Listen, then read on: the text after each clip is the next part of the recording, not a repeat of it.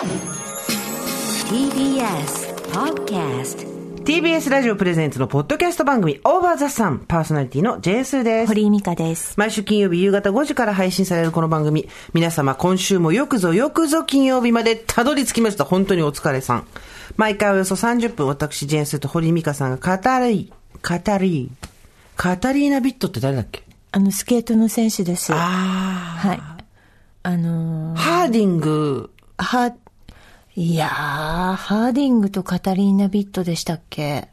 ハーディハーディングとセットの人いましたよね。靴紐、ハー靴紐と外れたの人いましたそよね。れカタリーナ・ビットいや、それ、それハーディングです。トーニー・ハーディングです。そうですよね。トーニー・ハーディングの敵対してたのは誰ですか？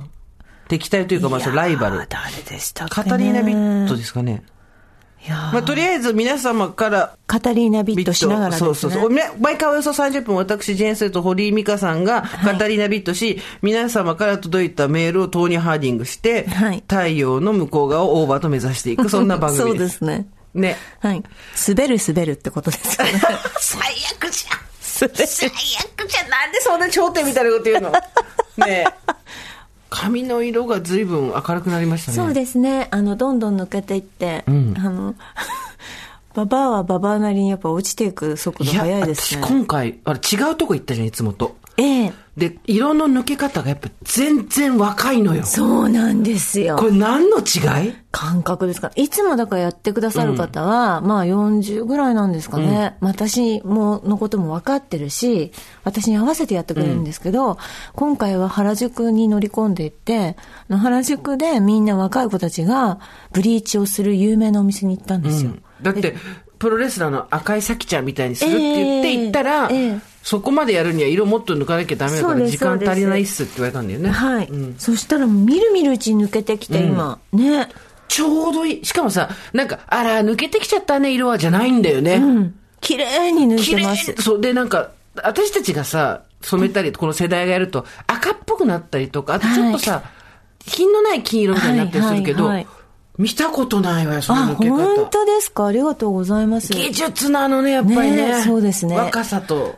あとほら、美容院でもやっぱりそのヘアカラーに特化してるとか、何が得意とか、トリートメントが得意とかいろいろあるじゃないですか。ありますよねうん。だってそこにいた若い子たちみんなこう素敵な色でしたもん。何色にしてくださいって言ったんだっけ？私はミルクティーベージュです。まあ、今、ミルクティーベージュよりは黄色っぽいけど、でも、ミルクティー感は出てきたよね。ミルクティーベージュはもう一回ブリーチしないと入らないって言われたんですけど、多分その手前のちょっと金髪っぽいなんか髪ですよねね。なん今までと全然違うの。ありがとうござい結ます。構同じ髪じゃん。はい。同じ人じゃん。はい多分、シャンプーとかもそんな変わってないじゃん。で、薬剤も世の中にあるのもそんな変わってないと思うんだけど、入れ方、落とし方でこんな感じ。でもなんかこの後ちょっと若干こう、なんて言うんでしょうかね。偉い人との対談とか、司会とかがあるときに、どこまでその髪の茶髪って許されるのかなって、今もう一回黒に染め直そうかなと思ったりもしてます。ていうかさ、茶髪がダメみたいな概念と、うもう、しかもフリーランスでしょ？でも、さ瀬川栄子に金髪だっつって追い出す人いないでしょ？うん、どうなんですかね宏。にさ。うん、でも就職試験とかと一緒のことじゃないですか。まあ、仕事の内容が司会をしたりってことなの、うん。もったいないのにその色すごい肌の白いのにも似合ってるしそうなんです。私があげたファンデーション使ってる？あい、いただいてます。高いやつありがとうございました。はい使ってない 今ので分かったよいただいてます高いのありがとうございますイコール使ってない 目がキョロキョロしてる。目がキョロキョロしてる。だってさ、だってさ、洗顔するのが精一杯なんだもん。何言ってんだよ今日だって化粧してんじゃんあこれはだから前の仕事があったので、あのプロの人がやってくれたやつです。やっぱおかし,、ね、おかしいと思ったらちゃんと化粧してるからでさクレドポーとかさああいう高いやつあげたじゃん、はい。絶対自分じゃ買わないやつあげたんだからさはい。ちょっとそのうちパッカリやりますから、パッカリ。それさ、私がさ、あげたさ、どうでもいいスプレー化粧水だけ使ってんじゃん。もうさ、あれめちゃくちゃいいから、毎日シュッシュッシュッシュッして、シュッシュッシュッシュして、やなって。んなんかさ、しっとりさせろよ、いろいろ。しっとりしとるわ。しとるか？しとるんか？それでしっとりしとるんか？貴様のしっとりそんなもんかだからでももうちょいね。だからクレドポーを使ってってことですよね。あれもったいないよ。そうですね。うん、私がいただいた、いただき物でいただいたんですけど、私は肌白すぎたんで、それで、あの、ミカさんに差し上げたんですけど、はい。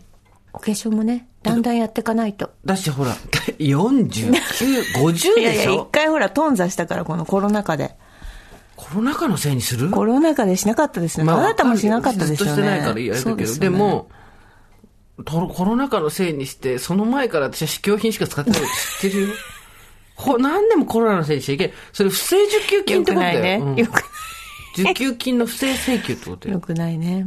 まあ我々もね、はい。あれですけど、化粧品だってええ、賞味期限じゃないけど、ええはやその、5年前のファンデーションあを使うのはやっぱりちょっと気が引けるみたいなとこあるじゃないですか。で、今5年なんてあっという間だから。うん。5年前とか使っちゃうなファンデーションとか。で、できれば避けた方がいいのではって、ほら、物自体がそんなに劣化するっていうよりは、雑菌が入ったりとあーか、まあそうねいうのもあるからね。まあ、死にはしないけど、死にはしないけど、賞味期限切れいつまで食べられる？ええ話が今日どんどん横滑りして。と言い生物は、ちょっと、生物とかは控えます。もちろんね。お肉とかおあ、魚とまあ、か。生鮮食品ね。ん卵どうよ。卵は焼いちゃえばわかんないでしょ？いや、わかるわかる。あの、あの、殺人の証拠隠滅の話してんじゃないんだよ。まあ、生卵では食べないにしろ、なんか鳥が産んだものはそんなやわじゃないっていう気もしなくもないし。ただ、常温保存はもちろんダメよ。んうん冷蔵保存してたら、焼けば、卵とか気になるんだよね。気になるってみんながいつまでやってんの。この間さ、冷蔵庫にの整理してたら、ゼロキロカロリーゼリーが出てたの、あ、こんなの買ってたな、そういえば、と思って。私、記憶の中にさ、買ってた記憶がうっすらあったわけよ。だから出てきて、見たら11月22日って書いてあって、賞味期限。あ、一気に食べて、なんかちょっとぐずっとしてけど、おいしいおいしいっつって、ちょっと食べてたわけ。袋、全部食べ終わってさ、袋がさ、残るわけじゃん。見たね。あのちっちゃいやつね。21年11月だった。これ、真面目な話。1年経ってたんや。冷蔵庫って怖いね。で、買った記憶があるのよ。私の買った記憶だと2、3ヶ月前なんだけど、まあでも21年11月ってつい最近の話。何してた ?21 年の11月。21年の11月私辞める前だったから、なそんか、うね。こそこそ動いてた。何やってた ?21 年の11月。今年22年でしょ、うん、?21 年11月。ちょうど1年前じゃないお推ですか。し活最高潮よ。ああ、そうだったね。推し、推し、一人で推しをみこしに乗せて一人で担いでぐるぐる回ってたいっよ。つも見てたよね、写真。いつも見てた。今すごく冷静にな冷静っていうかないと、応援してる。ものすごい応援してる。喋んなくなったけど、推しの話。すごいちゃんと応援してるし、お前が天下取れと思ってるし、よ、大将って思ってるけど、あの時みたいなね、もうあの、ルナティックな感じじゃなくなったね。すごかったもんね。やばかったよね、あの子もね。本出したりしてたじゃん。推し活のところだけ、章立て分けたりとかして。これでもいいのじゃなくて、その次が。なんかフォルダにすごい推しの写真だけブワーって入ってたもんね。前のスマホね。あの、全部分けてたから。かっこいいやつ、かわいいやつ、そうでもないやつ。どうすんのそれ？ね。自分のタイミングによって見るフォルダを変えるってことかですか？っこいい、かわいい、それなり、やばい、やばいも集めてたから。やばい顔のいっぱいあるから、やばい、とかいろいろ全部集めてて、フォルダに全部分けてて、その時の心身の状態によって分けてたから、見てたから。いやー、一年経ってそうなったのすごいね。一年、この一年いろいろあったけど、その間にまさか、ゼロキロカロリーチュッと吸えるゼリーの賞味期限切れてたとは私は思わなかったよ。だってそれ例えばさ、食べてないで見ちゃったら絶対食べないじゃん。うんうん、うん。捨てるじゃん。一年前はね。そう。うん。いけた。うんうん。私今日も元気です。うん。話また横滑るけどさ、缶詰捨てるときってどうやって捨ててる？捨てるとき缶詰の缶を中食べるじゃん。例えばシーチキンとかで、はい、はい。私今まではい洗ってたの。はい。洗って、うんそれからうんやってたんだけど、なんか、すごいぬめるじゃん。当たり前だけど、オイル漬けとかうん。拭いてからうん。さっと洗うぐらいでいいのかなと思って、服を今導入したんだけど、んいつも真面目にちゃんと石鹸つけて洗ってたんだけどさ。ああ。でも、それがいいと思います。私はフライパンも、結局あの、排水口が油で。ぬめっちゃうのが嫌だから、最初に、本当に無駄遣いだと思うんですけど、キッチンペーパーとかで一拭きして、捨ててから洗う。新聞取ってたりするとまたさそうですね。知恵ですね。前の家に住んでる時は撮ってたんだけど、こっちに引っ越してきて、今撮らなくなっちゃったんだけど、ちょっとした時に。新聞ってね必要だったよ。あったらあったで邪魔なのよ。出すとこ、ゴミとか、まあまあもう新聞溜まっちゃったとかなるんだけど、なんかちょっとこう拭いたりとかね。そう。新聞細かくこう、ほら、お畳の上にこう切ってさ、それを吐くとさ、新聞が細かい塵もね取ってくれるから、昔小学校の時その新聞床にさ、濡らしてやってなかった？うん、やってた。私たちあれさ、あれを日本の学校のに2000校ぐらいやってたと思うけど、濡らすじゃん、あれを。で、掃除の時間中にバーンって天井につけとくの。全部いっぱい。で、あれ、それが授業中に乾いて、ボトンボトンっていろんなとこ落ちてくるの。めっちゃ楽しかった、あれ。やったやった。やったよねはい、それももう、新聞、デジタル社会そうだね。そうだね。いろんなものがなくなっていったね。IT 化によって失われたうん。原風景ですよ。そうだね。新聞、そうだ。だからさ、子供たちがさ、小学校の時とかも、私、その時は撮ってたのか、なんかやっぱ後半撮らなくなったから、そうすると、学校で新聞をなんか2、3枚用意してくださいとか、こ図画工作の時間とか、はいはいはいわざわざ買いに行ったりとかするもんね、うん新聞を。コンビニでね。ううんん。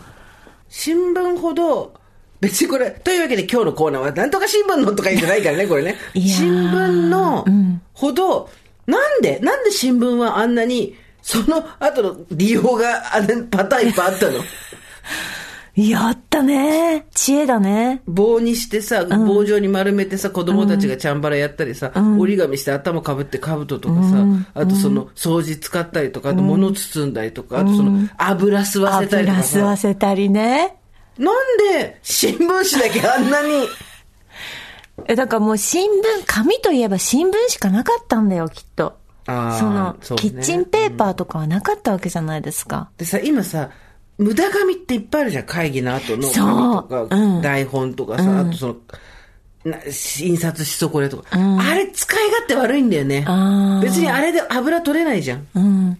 でもなんか昔は代用したよね。それに、あの、ちゃんと専用のものってそんなになかったからあ、ー100均行ったら今、細かく分かれてるじゃないですか。そうねこれにはこれ、うんこれにはこれって。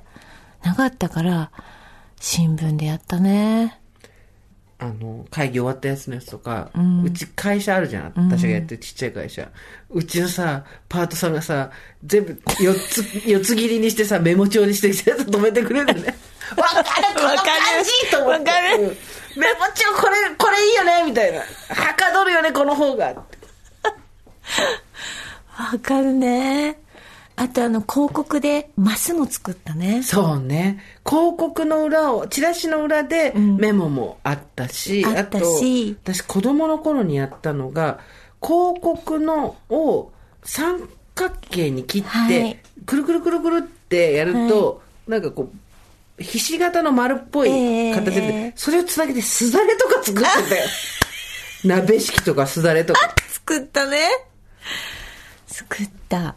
なんか、専用城も作ってたね。じいあちゃんが。そうね。そうだはいせ専用のものがなかったんだよね。そう確かに、そうだね。工夫だったんだ。代用だったんだよね。そうね。そうなんです。私でも未だにそういうとこ好きなとこある。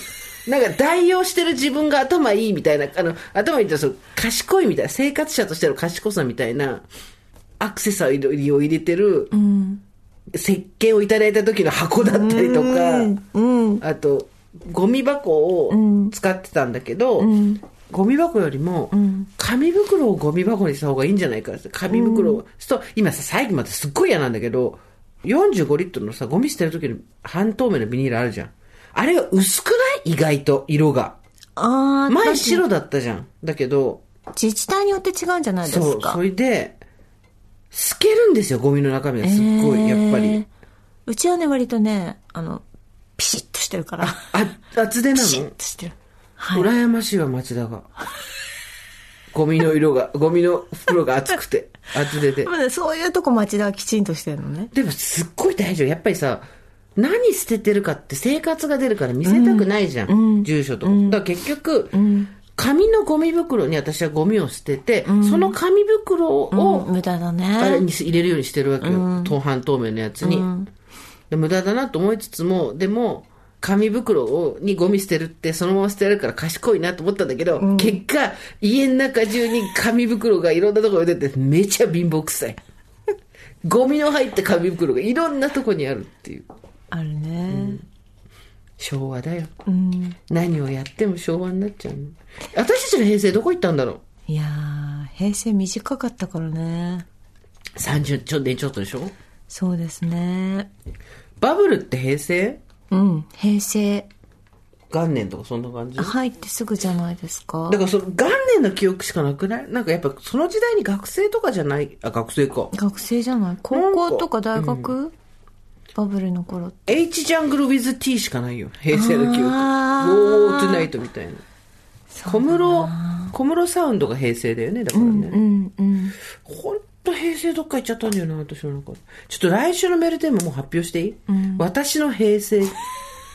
あの、もうちょっと私平成の記憶がなくなってしまったんで、平成ってこういう時代でしたっていうのを実体験を実もとに。送ってもらっていいですか？そうですね。私の平成。うん。なんか覚えてる？だって平成のこと。えー、だってそう、そう言われてみたら自分のさ、高校からさ、うん。え、令和って4年前。でしょ、うん。そりゃあ、結構な時間ですよね。でもこれが平成だみたいなのある？これが平成だ？トレンディードラマとかって平成？だからうんもうなんか昭と昭和からだよね。ね。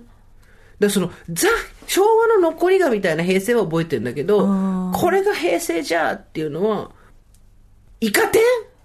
イカ天？平成っていうついてなかった？あれ。平成イカ天はね、えっと、三宅裕二のイカスバンド天国で、89年からだから。そうだよでも、平成名物 TV っていう放送枠だったんだ。玉が阿佐ヶ谷に行った時でしょ？そうそう。高円寺に。着いたーっていう時でしょ？高円寺に。イカ天誰が好きだった？覚えてる？覚えてないな誰だ？いっぱいいたよ。たまにいたし、ブランキーも出てたし。ああ、すブランキー・ジェット・シティ。そういそうでした。私はリトルクリーチャーズが好きだった。あとはね、宮尾進と日本の社長とかさああ、なるほどね。あと、バルコシアスバンプとかさ。あ、フライングキッズだ、一番そう、フライングキッズだ。フライそうそうそう。ジッタリンジンもいたよフライングキッズ。すごいね、やっぱこの番組ね。今考えるとね。今、すっごい毛穴ゾゾゾゾっとした。ラインだってキッズださったね、やってた番組自体がイカ天って、89年から90年の、1年ないのよ。89年の2月から90年の12月なわけ。それで、出てたバンドのメジャー度っつったら、いね。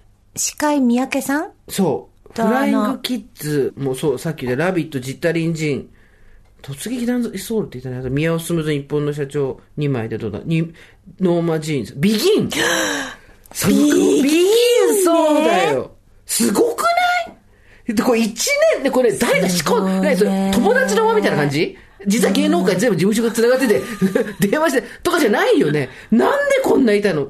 ちょっと、びっくりしちゃった、今。なんか楽しかったよね、ああいう毎週夜中にさ、ね。出てさ、あ、わかった、平成。夜も引っ張れ。最高のカルチャーってじゃん。なんか、お祭りだったのかね、平成って。マジカルバナナは昭和？え、それどうだろう。夜も引っ張りは95年だから思いっきりあれだけど、マジカルバナナは、マジカルバナナ。バナナと言ったら黄色い。黄色いと言ったらリンゴみたいな。あ、今日リンゴ。90年から99年までだから、マジカル頭脳パワーも平成ですね。平成です。ですよね。マジカルバナナのルールと遊び方。てってれー。バナナと言ったら黄色。前の人が言った言葉から連想するものをリズムに合わせて答えていきます。で、これ言ってるでしょもう令和に私たちがと唐突に行うこの50の女たちがやるマジカルバナナの精度。ミケちゃんも遠くを見てる。こっち見て。いくよ。せーの。マジカルバナナ。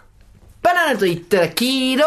黄色と言ったら信号。信号と言ったら青い。ちょっと待ってね。もう一往復ぐらい行こうや。もう一往復ぐらい行こうや。割と今、割と単純だな。今さ、え？ーっていうか、いや、信号って青、赤とかさ、もう一回行こうじゃよかった。せーの。マジカルバナナ。はい。バナナと言ったら黄色。黄色と言ったら危険。危険と言ったら女。なんで私の答えで笑うのね。女は危険じゃない。女と言ったらあん。女と言ったら、チッチ。女と言ったら、チッチッチ。私たち、あのね、新しいマジカルバナナは、中年マジカルバナナは、3回までちっちゃいぞ。何回やってる挟むから なんか挟んでるから。こう砂糖水産をワッキワッキワッキワッキ挟一むから泊。挟まないと、声出てこないから。じゃあ、女と言ったら、チッチ。女と言ったら、チッチ。早く、女と言ったら、女と言ったらがめつ。ひどい。ひどい。ひどい。あなたの中のミソジニーがみだあぶり出される。でこれさマジカルバナナってみんなさ、なんかさ、パッて思い浮かぶことが口に出ちゃうから、これ危険な遊びだね。っていうかさ、何？炙り出されちゃうんだね。その人の、そう。その人の気持ちが。私たち今女は危険にがめついと思ってること。自分だよ。自分のことだよ。私なんか女は危険でもがめつい私女はがめついと思ってるもんね。思ってるんだ思ってるんだがめがついと思ってるよ。めついって何？具体的にがめついってなんだっけ？だからがめついってね定義してから定義を聞くのやめて。がめついって、だから団子が1個あったら、うん。取っちゃうってことじゃないああ遠慮の塊みたいなことがないってこと？そう実は。それもいただくわみたいなことね、のうん。なるほどね、これ危険だね。こんなのさ、あの時さ、私たちの、今の私たちと同い年ぐらいの芸能人も出てたよね。で、こんなことができるわけないじゃん、50の脳に。やらせかもしれないわよ、あれ。全部決まってたかもしれないわよ。ね、作家が書いてたね。作家が書いてたかもしれない。作家が書いてたんだよね。可能性ないとは言えない。だって今の私たちとこの 低たらくご覧なさいよ。私たち見てた時、あ、みんなこうポッパッパって言えてるなと思ったけど、50以上でやったら2問目でみんな疲れちゃうもん。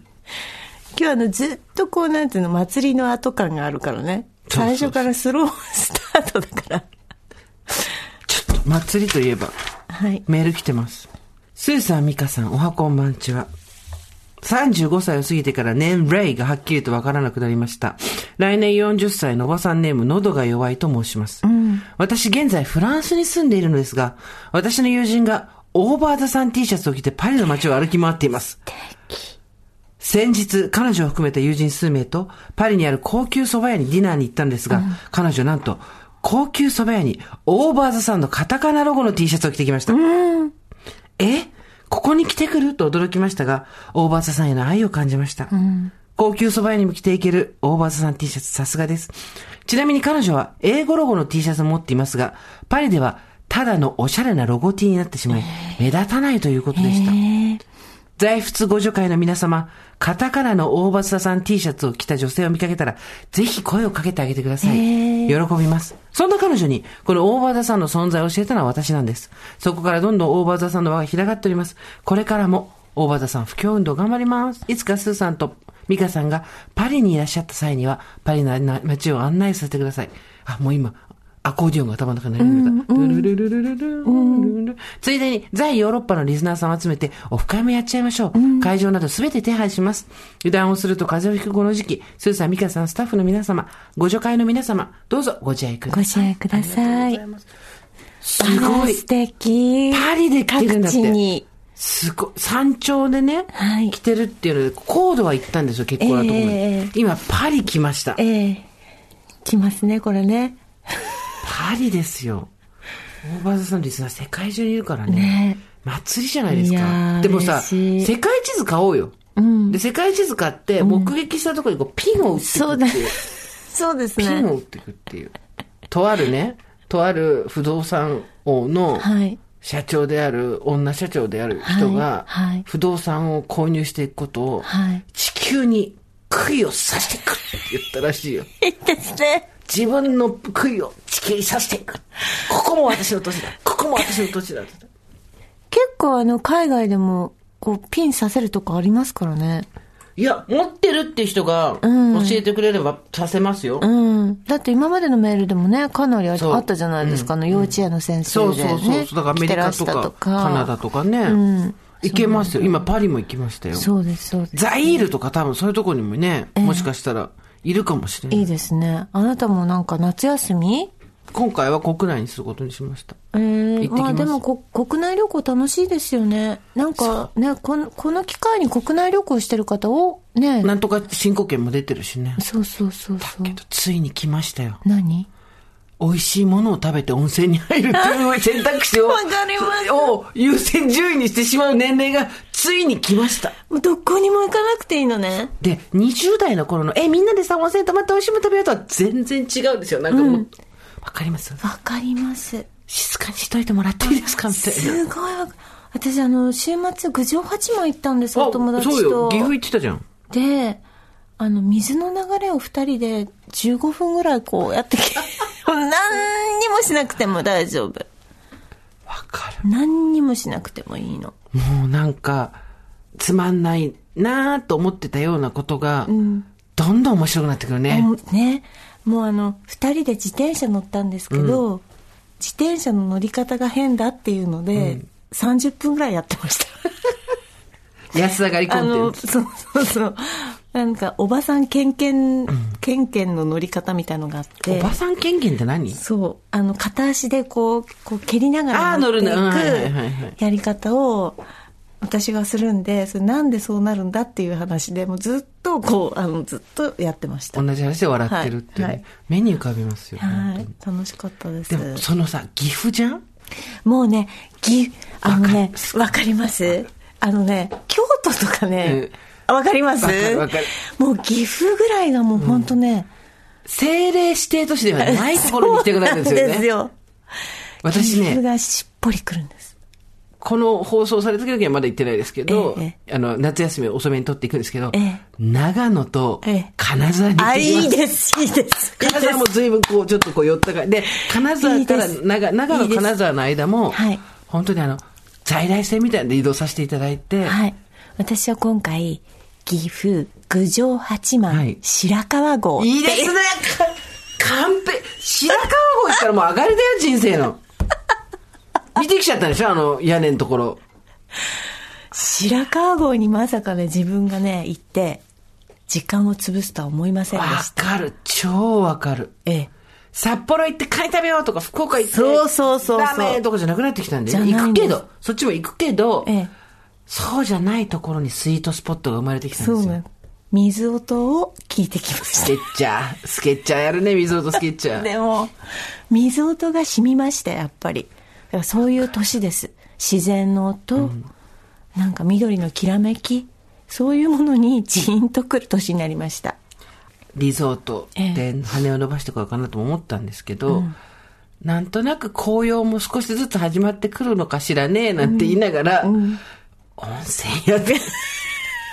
あとね、あとね、あなたね、私ここまだね、未開拓なんですけど、うん、こっから城が入るんですよ。来ました、城 これはね、もう入ってる人入ってますからね、入ってる人はやっぱ城好きの人とか、うん、ね、寺の前に城行くの？城、城の前に寺行くの？やっぱね、城もね、来るんですよね。寺はまあメジャーだけど、城も来るよね。うん。あの、若い頃から城好きとか、若い頃から寺好きとかね、あの、仏像好きっていう人はまたちょっと違いますよ。その違う違うなんていうの、人の生き方の流れとして、普通の流れ、刻んでいく、こう、足跡があるわけじゃないですか。これがやっぱりね、こっから城、寺、仏像っていうところに入っていくわけでしょ？まあ、あのディスってるわけじゃないけど、文化的成人病みたいなもんよね。年取ってくると誰でも脂肪肝とか、そうです糖尿の気が出てくるのと一緒で、そうすると俳句も来るでしょ？来ますね。短歌、俳句。絵手紙来ます。ね。もうね俺ね、本当当に自然に呼吸するように体に入ってくるんですよ、白が。白が？白がし。かもさ、白って言ってもさ、もうさ、定石とかでさ、あの、なんていうの、外壁とかの跡残ってるのだけでも見に行ったりする人いるじゃん。私にはあれがちょっとまだ味わいが、わわびさびがわからないんだけど、ほんと失礼なんですけど、岐阜に行ったら岐阜城があったそうだ、そうだ。私、岐阜城って知らなかったんです。岐阜城があるっていうことがね。うんうんなんか山の上になんか置いてるよなんかみたいなことで 置くかいない。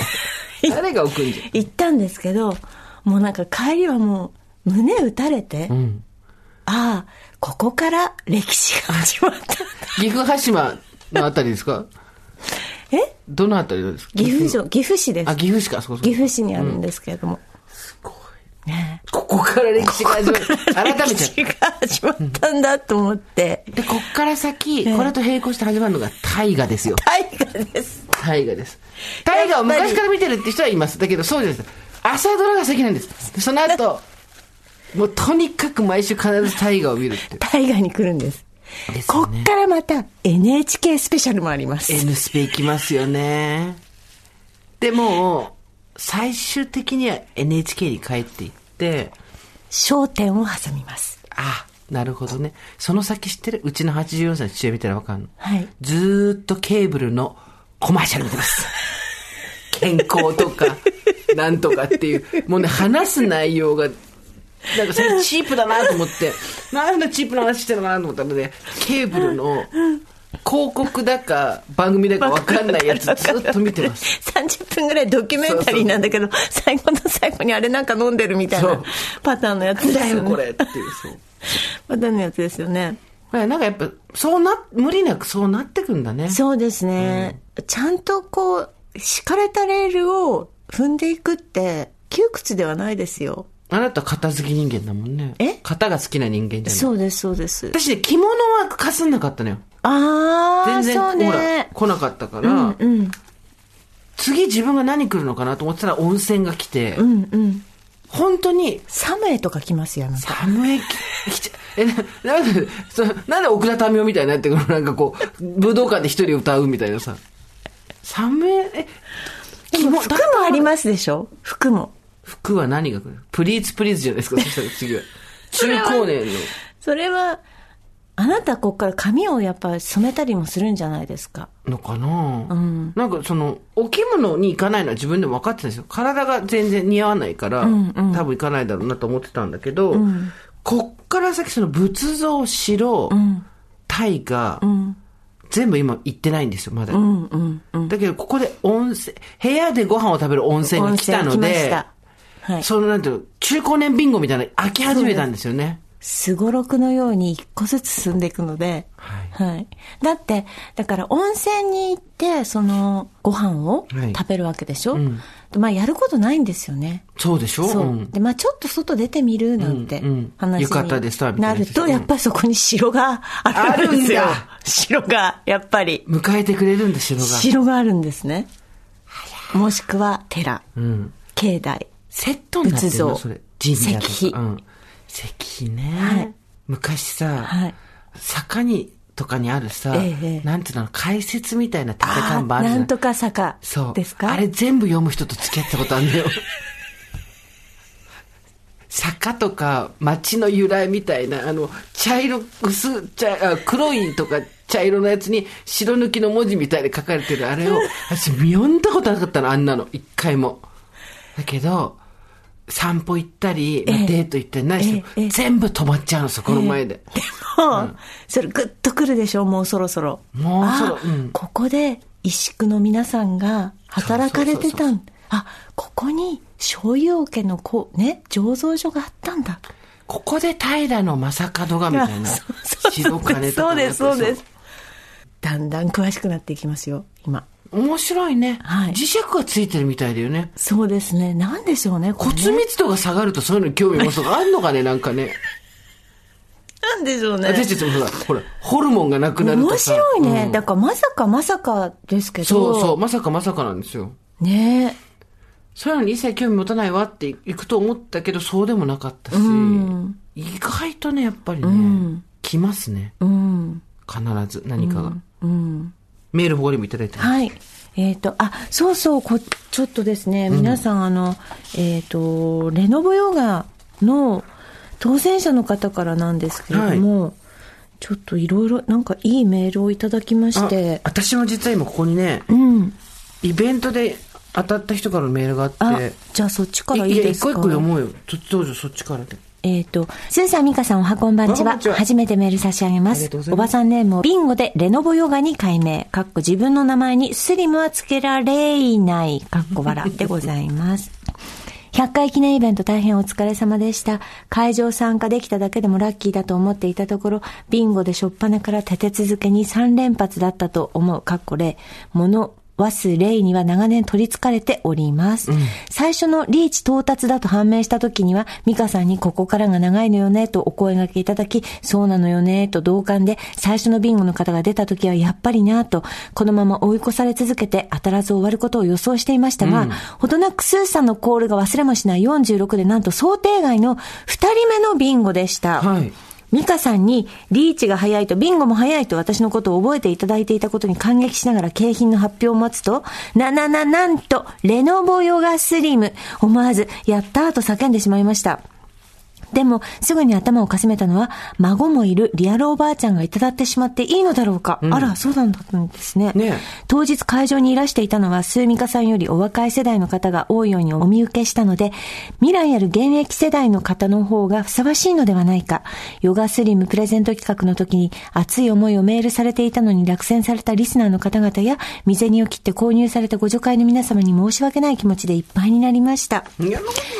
そこで私にもできそうなご恩返しの方法を考え中なのですが、ご助会のヨガスリムセットアップサポートボランティアなどの需要はありますでしょうか？実は私め、新卒から36年数ヶ月勤めた IT 系の会社をコロナになってから定年退職しまして、コロナ禍で送別会してもらわなかった第1号って感じだったんですが、在職中に会社から支給され、コロナ禍での在宅勤務でも使っていたのが、レノボの初代ヨガ、過去スリムではない方だったのです。ええそのヨガカーボンを手にした時から軽さと美しさに惚れ込んでいて、退職時に返却しないといけないのは残念だったので、お帰りヨガの気分です。あ、そんなことあんの？すごくない？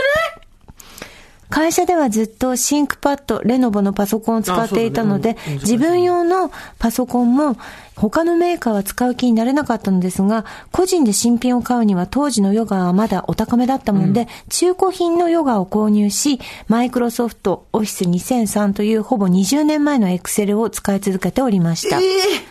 会場でレノボのご担当者様とご挨拶させていただいた際に、ヨガスリムの価値がわかるレノボユーザーですとお伝えすればよかったと今は後悔しているのですが、その時は興奮冷めやらずで冷静な判断ができず、私みたいのでがっかりされたらどうしようとか、プロレス観戦ツアーに参加できない方など、いたら交換した方がいいのかななどと邪推令に取り憑かれておりまして、きちんとお礼をお伝えすることができなかったことを、この場をお借りしてお詫びしたいと思います。その後、記念にと思い、アーカイブ配信も購入しましたが、ビンゴの間は会場の音声はほとんど聞こえていないことに気づき、そりゃそうだと納得した次第です。さん元気ですか？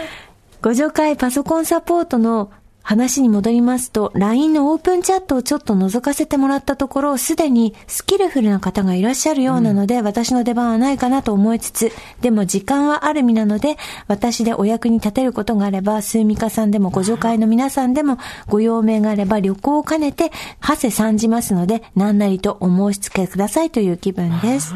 仕事と子育ての両立については時代が違うので参考にならないことも多いでしょうし、言葉通りにも受け取ってしまう理系女の私は、ママ友との付き合いのこととか仕事でも家族のことなどなど、忘れたくても忘れられない。ちょっと待って。忘れいね忘れたくても忘れられなくて、かっこれいれいしつこいわら。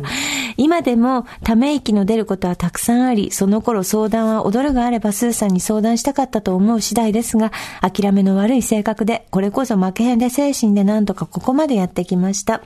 乱筆、乱文お許しくださいということでございます。ありがとうございたくさん書います。てくださって。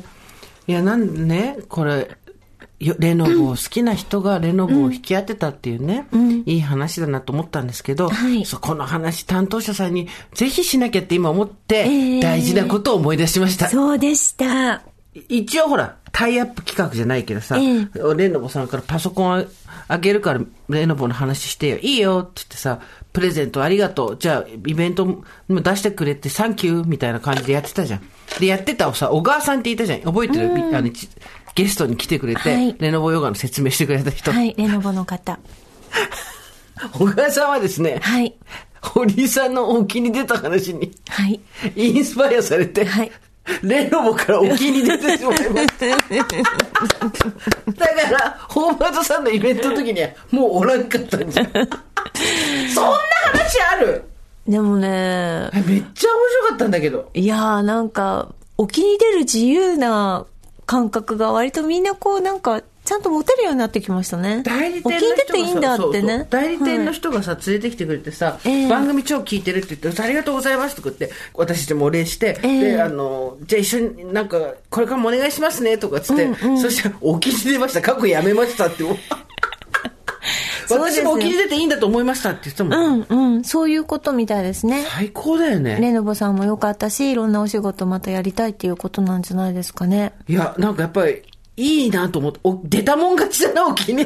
そうそうそう、で、ね、出たり入ったり出たり入ったり、いろいろすればいいんですよ。あなたはいろんな中高年の背中を押してるんですよ、自分の存在で。いやー、この前ね、私ちょっとある方と対談して、その方女性で、えっと、53歳、私より3つか4つ年上の方だったんですけど、もういろんな転職をしてるんですよ。結構名だたる、うんうん。ほぼ日さんにいらしたりとか、うん。いろんな転職をしてて、なおかつジョブレスって言って、途中に1年間休んでお勉強したりとか、うんうん。そういうことを、あの、結構重ねてらっしゃるんですけど、それでもなんか好きなタイミングでうん。自由にいろんな会社に出たり入ったりっていうのを、なんかあの、躊躇なくやってる方で、あ、これもこれから新しいなと思いました。若い子たちなんか多分もうその感じそうなると思う。うん。私たちもケロッとそこは若いふりしてそうそうそうやっちゃえってそうそう。ことだよね。そう。だから私がもう一回どっかの会社に入ってもいいし、うんそうだよねまた辞めてもいいし、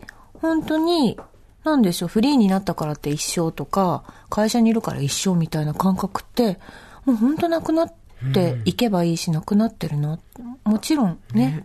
一なんか昔そういうの許されるってすごい優秀な人とかさ、あとはなんかその私たちの世代だと、何回も転職すると履歴書の見栄えが悪くなるみたいなさあったねあったじゃんだけど、うん今全く関係ないんですよ。それはありがたいことですね。うん、だから私がもう一回どっかに就職してもいいってことでしょ？そうそうそうそう。いいじゃん、うん。いやー、就職したい？ね。どこしたい？うーんパッて言って、かっこいい会社がいいな。わ わかりやすい。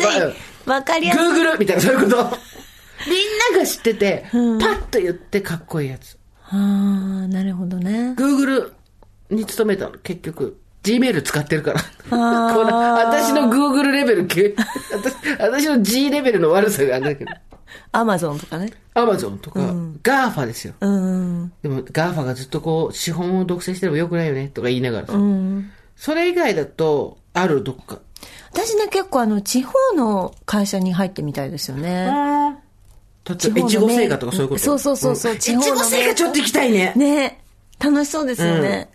でもやっぱ最初は実地だから、うんだから丸亀製麺とかもいいね。ああ、なるほどね。丸亀はもうグローバルな会社だけど。そうだねそうだねはい。地元からで昔からずっとある東京にもちょこっと出てるブランドみたいなのいいね。ああ、いいですね。丸亀入って、ああ、さ小麦粉伸ばすところからそかっからやら。せてもらえないし、機械だよ。いやいや、な丸亀製麺やってんじゃん、手で。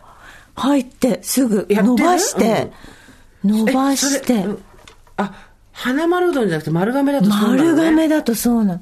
伸ばして、切って、全部見せてるから、茹でて。え、そっからやるの？ずっとレジ、詰めていくの？そう、レジのとこまで上り詰めていくの。何年にわたって。すごい。私はね、レジからこう、降りてくる人もいるだろうけどね。で、で最終的には本社行くんでしょ？そ私どこがいいかなと。越後製菓はちょっと行きたいのと、それ美味しいからっていうだけだけど理由う。では。もさ、つまみ食いしたらさ、怒られちゃうからね。でも、移動になっちゃうから、部署が。つまみ食いっていう新商品いいと思うんですよ、つって。企画書にする。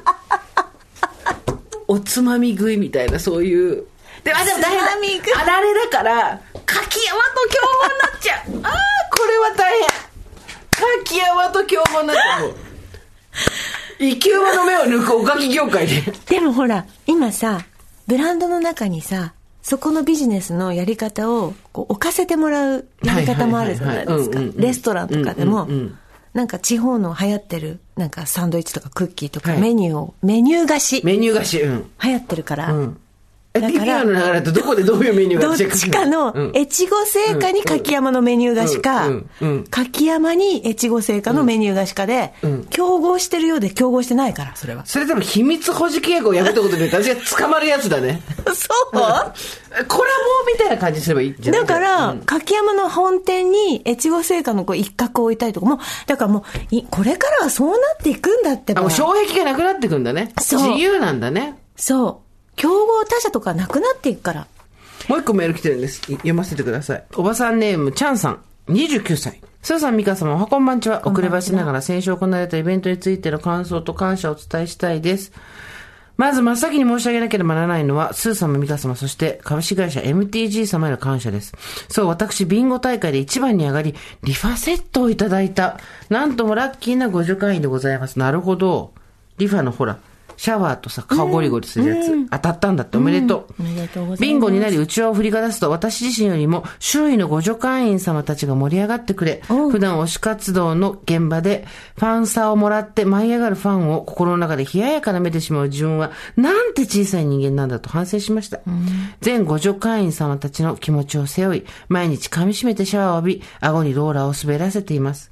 当日様々な景品が用意されていた中でも、リファをいただけて嬉しかったのは、脳梗塞でリハビリ中の父親の存在があるからです。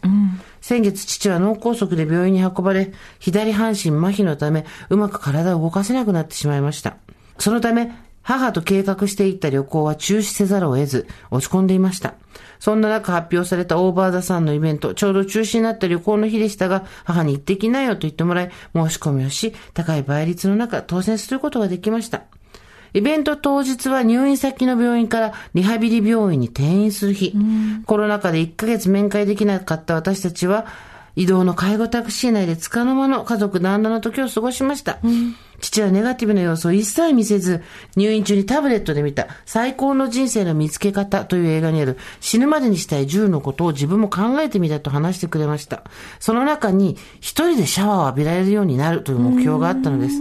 そのため、スーさんがリファセットを選んでくださった時は、ただ、ビンゴに当たって嬉しいという感情だけではない、様々な感情が自分の中で渦巻きました。翌日、早速、シャワーヘッドを取り替え、4つのモードで様々な用途に応じて使い分けができることや、ミストモードは毛穴に良さそう。ジェットモードは頭皮が刺激されて気持ちいいなど、乾燥を逐一ラインで報告していることが、父の一人でシャワーを浴びられるようになるという目標を達成するいいモチベーションにもなっているのではないかと思います。改めて、スーさん、ミカ様、株式会社 MTG 様に感謝申し上げます。さて、もう一つお伝えしたいのは、やはり大場さんの年通、陣通、電通は、の力は計り知れないと感じたこと。はいイベント当日、番組公式ツイッターには打ち合わせ現場の写真がアップされていましたね。なんか見覚えある女性がとなった私は、TBS の関連会社に就職した、中高の友人がいることを思い出しました。そして、ツイッターのタイムラインに、その友人が引用リツイートした打ち合わせ写真をスーさんがいいねしたようで、ジェーンスーライクドという形で表示されたんです。私はその友人と成人式以来会っておらず、つまり9年会ってないってことだね。えーまたツイッターアカウントも知らなかったため、その瞬間に初めて友人がオーバーザさんにスタッフとして関わっていることを知ったのです。そう。あそこにいるよ、その友人。中山ちゃん？そうなのあ中山ちゃんの友達なんだ。すごい、うん私はすぐにインスタを開き、その友人へ DM をし、イベントに行くことを伝えました。えー、すごい。当日は忙しいから会えないだろうという話になり、姿を見かけられたらラッキーぐらいに思っていましたが、その友人はなんと、イベント終了後に、ビンゴの引き換え担当をしており、すごいね。短い中山ちゃん間ですが頑張ってた。奇跡的に話をすることができました。リファを引き当てたことが嬉しいのはもちろん、リファを引き当てたことで給油との再会もついてくるなんて。また、終了後には LINE でオープンチャットなるものが作られ、イベントから数日経って今でも毎日盛り上がってます。なんか、600人とか700人とか今参加してるんだって。ありがとう。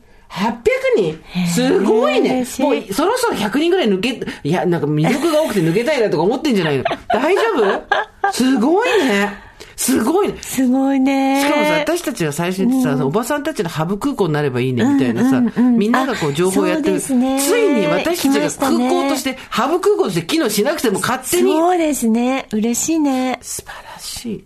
オーバーザさんよりやや下の世代の私はつましく見ているだけにしようと思っていたのですが、同世代の独身女性がオーバーザさん世代結婚に対する不安を相談していたり、それに対して自分の経験談をもとに相談に乗る様子が繰り広げられており、悩んだ時に相談できる場所が一つ増えたような気がして、嬉しく心強い気持ちでいっぱいです。私も今後は勇気を出してオープンチャットに参加し、リファの使用報告をしていき、えー微力ながら株式会社 MTG 様の売り上げに貢献できるよう。にいやいや、そこまで真面目に、もらっとけ。そこまで、オーバーダさんのファンは真面目だね。ありがとうございます。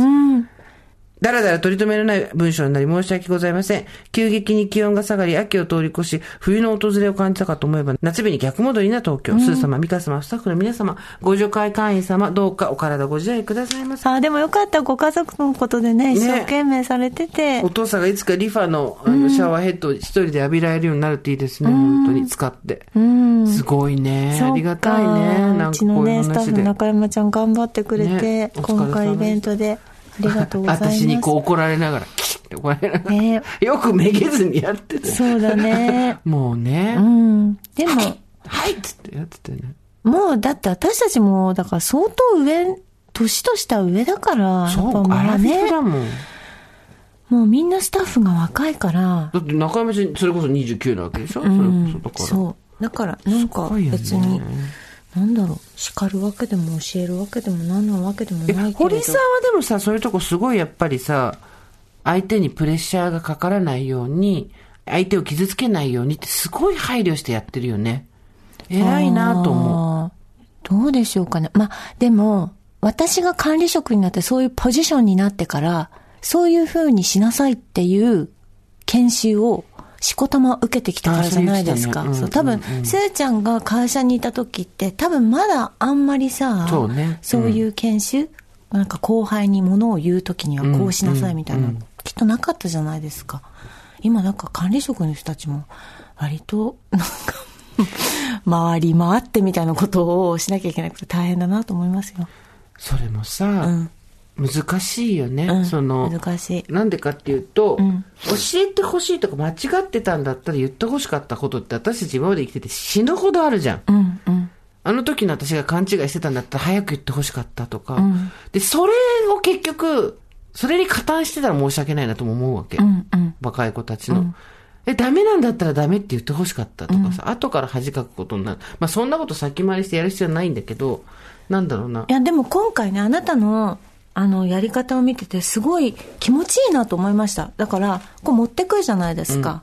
まあ、いろんなね、中山さんに限らず、いろんな子たちが、生活を踊るでも、いろんな子たちが持ってきて、ここダメじゃん、ここダメじゃん、こうして、こうしてって的確に指示出して、一回返すんだけど、それを、やっぱり自分なりに努力して、また持って帰ってきて、ある程度の成果が出てる時に、めっちゃ褒めるもんね、ちゃんと。ああ、だからここ、だから言ったじゃん、こうすればもっといいでしょっていう、なんかちゃんと、筋道を立ててあげて、あっちに考えさせて、もう一回持ってきて、成果が出てた場合、ちゃんとそこを評価するっていう、そのはい。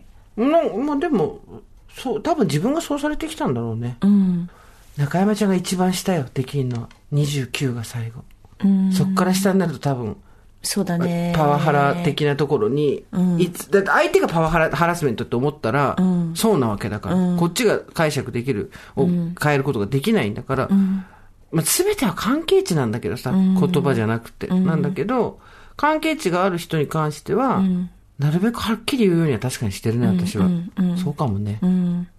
なんかさ、危険な現場？例えば建築？ん業界とか、ああいうところでも、声を張って注意しないと、やっぱ一個釘がなかったあったとかで、人の命がかかそうるから、ね。いうことで、それがさ、あ、ちょっとちょっと、君はとてもいい仕事をつ、いつもしているんだけど、ここだけちょっと教えてあげてもいいかな。これはどうして釘がないか、ないのかな？みたいな、まどろっこしい言い方やっぱりできない。なんでここ釘ねえんだよ、一本よ！みたいな感じになっちゃうわけじゃないですか。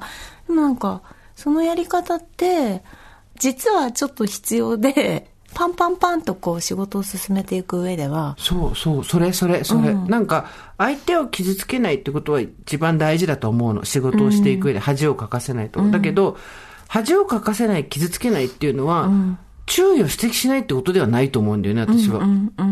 なぜなら、やっぱり自分がサラリーマンだった時に、本当に今考えると恥ずかしいみたいな間違いをちゃんとはっきり言ってくれた先輩の顔って未だに覚えてるし、そういうやり方もあるんじゃないみたいな感じで俯瞰してた人のことはやっぱ覚えてないんだよね。だから、めん。どくさがらずに言うし、言った時に、でもこれ本来私の仕事じゃないからねっていうとこまで私は言うようにはしてて、そうしないと次自分で考えないじゃん。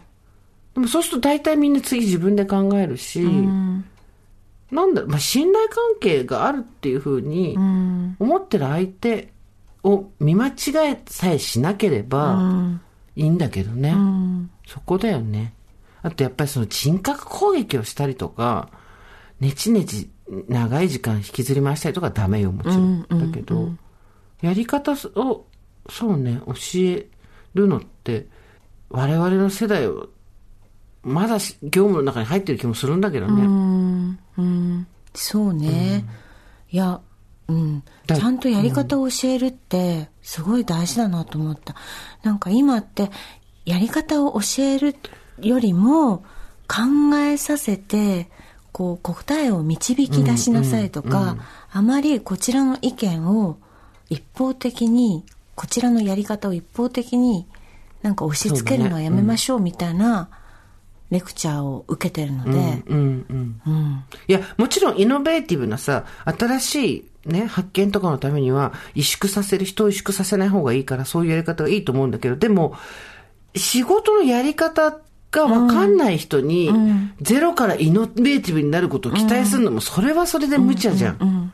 だと、あなたの仕事は何です？その職域は前も話したけど、これはあなたの仕事です。これはあなたの仕事じゃないです。これは私の仕事です。これはあなたの仕事じゃないですが、分かってないことによって起こるトラブルっていうのがほとんどだから、仕事、若い人とは特に。それ君の仕事じゃないから、こっちだからっていうのを教えることで、ああってなって、ああやりたくない。じゃあここやめます。と、もあるし、あ、こっちだったんだ。じゃあこっちでやりますって言って成果を出すもあるし、座標軸が分かんない状態でそれ実践に任せてもしょうがないと思うんだけどね。で、誰も教えないから結構30、この間30代半ばぐらいのことも喋ってて思ったんだけど、ああ、自分の仕事がどこまでかっていう範疇が多分この人まだ分かってないんだなと思いながら、うーん、って話聞いてて、それは言ったんだけど、その話をしたんだけど、そしたら、あーって言ってたから、誰もしにも教えてもらわないのもそれはそれで、私は嫌なんだよな、自分だったら。うんうんうん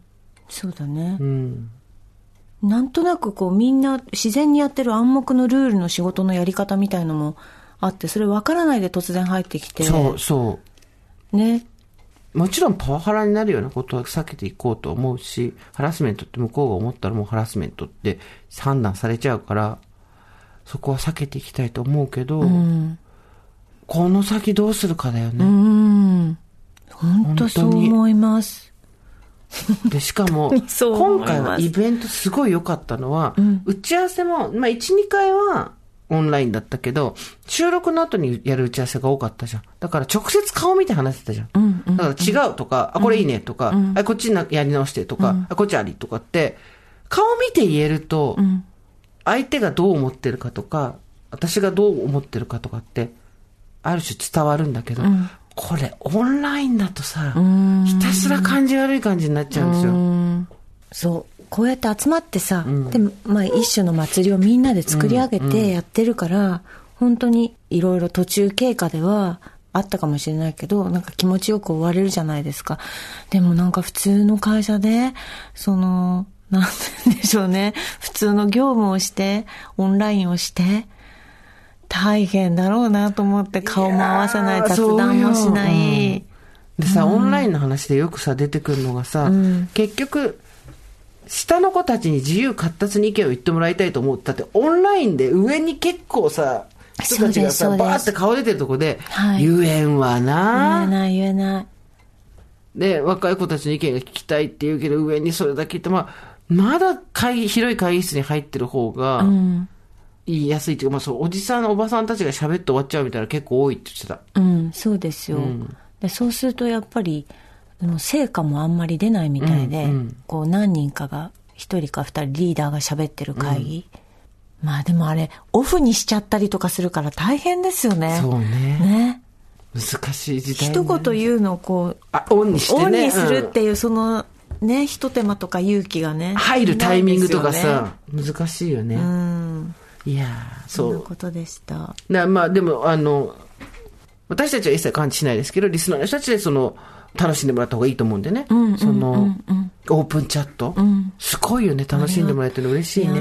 なんかどっかでみ、ね、こっそり覗き見したいけどね。いや 大体私ってなんほか、なんか、そうそう。覗き見してるけど、アカウントそのエクソン持ってないからね、私そうですねすごい。うん。いや、ありがとうございます。ありがとうございます皆さんのおかげでいいい思いができました。スタッフもありがとうございました。私たちがねなんかこういろいろと無茶を言ったのについてきてくださって。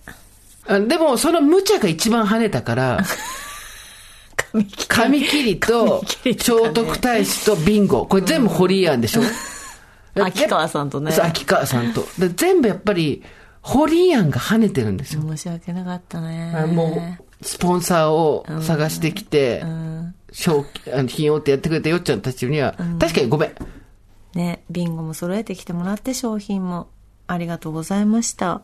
ありがとうございました。そのおかげでみんながこうやって、そうだね。そう、いいエピソードを送ってくれることになったんですから、うんありがとうございます。嬉しいですね。ありがはとうございます。いというわけで、今日はね、はいこの辺にしておきたいと思いますけれども、あなた、喋るやつまたやるじゃん。あ、はい。私、12月2日に、金曜日ですけれども、一人で朗読会を開きます。市ヶ谷のルーテルホールというところで、金曜日19時開演で、今のチケットピアで絶賛、抽選販売中ですので、ぜひぜひ皆様、はい。小林滝次を読みます。の母の物語を読みます。はいしました結構号泣します。読んでてもうずっと私泣いてるので。しかも、秋田弁でね。秋田弁で、でピアノが川田健太郎先生っていう私のピアノの先生にお願いまた無茶言ったんだ、そこで。ね、なんで毎回さ、すごい近い近所の人に迷惑かけんのね。断れない人に頼むのやめなさいよ。さんは千住明さんのお弟子さんとかなんですけど、なんか、あの、また断れないお願いですよね、これって言われて本。当そう？ですよ、そうですよっていう話を。こういう人が一番怖い。断れない人に今の無茶ぶりして、後で、本当にありがとうございましたっていう人が一番怖い。みんな気をつけて。選択肢のない、ああれですよね、お願いですよねって言ってました。そうね。はい。じゃあ、ということで、あとあの、オーバーザさんのアーカイブ配信も、あ、そうです、そうです。イベントのオーバー、あの、イベントの配信も、えっ、と、今月の、あ、今度の日曜日。今度の日曜日の16日まででございます。はいえーアーカイブの視聴は16日日曜日の23時59分まで。配信チケットは同じ日の21時59分まで売ってます。はいえー2500円です。よかったらぜひ見てみてください。そして、オーバーザさん公式ご助会本。これが11月25日に発売予定でございます。エピソード0からエピソード74までの傑作選やら、はいえー私と堀井さんそれぞれのインタビューだったりとか、いろいろございますので、ぜひお楽しみにしてください。はい。といったところで今回はここまでにしておきましょう。オーバーザさんでは皆様からのメッセージお待ちしております。送り先は番組メールアドレス over.tbs.co.jp over.tbs.co.jp アルファベット小文字で over です。それではまた金曜日の夕方5時オーバーザさんでお会いしましょう。ここまでのお相手は、ジェンスーと、堀井美香でした。オーバー TBS Podcast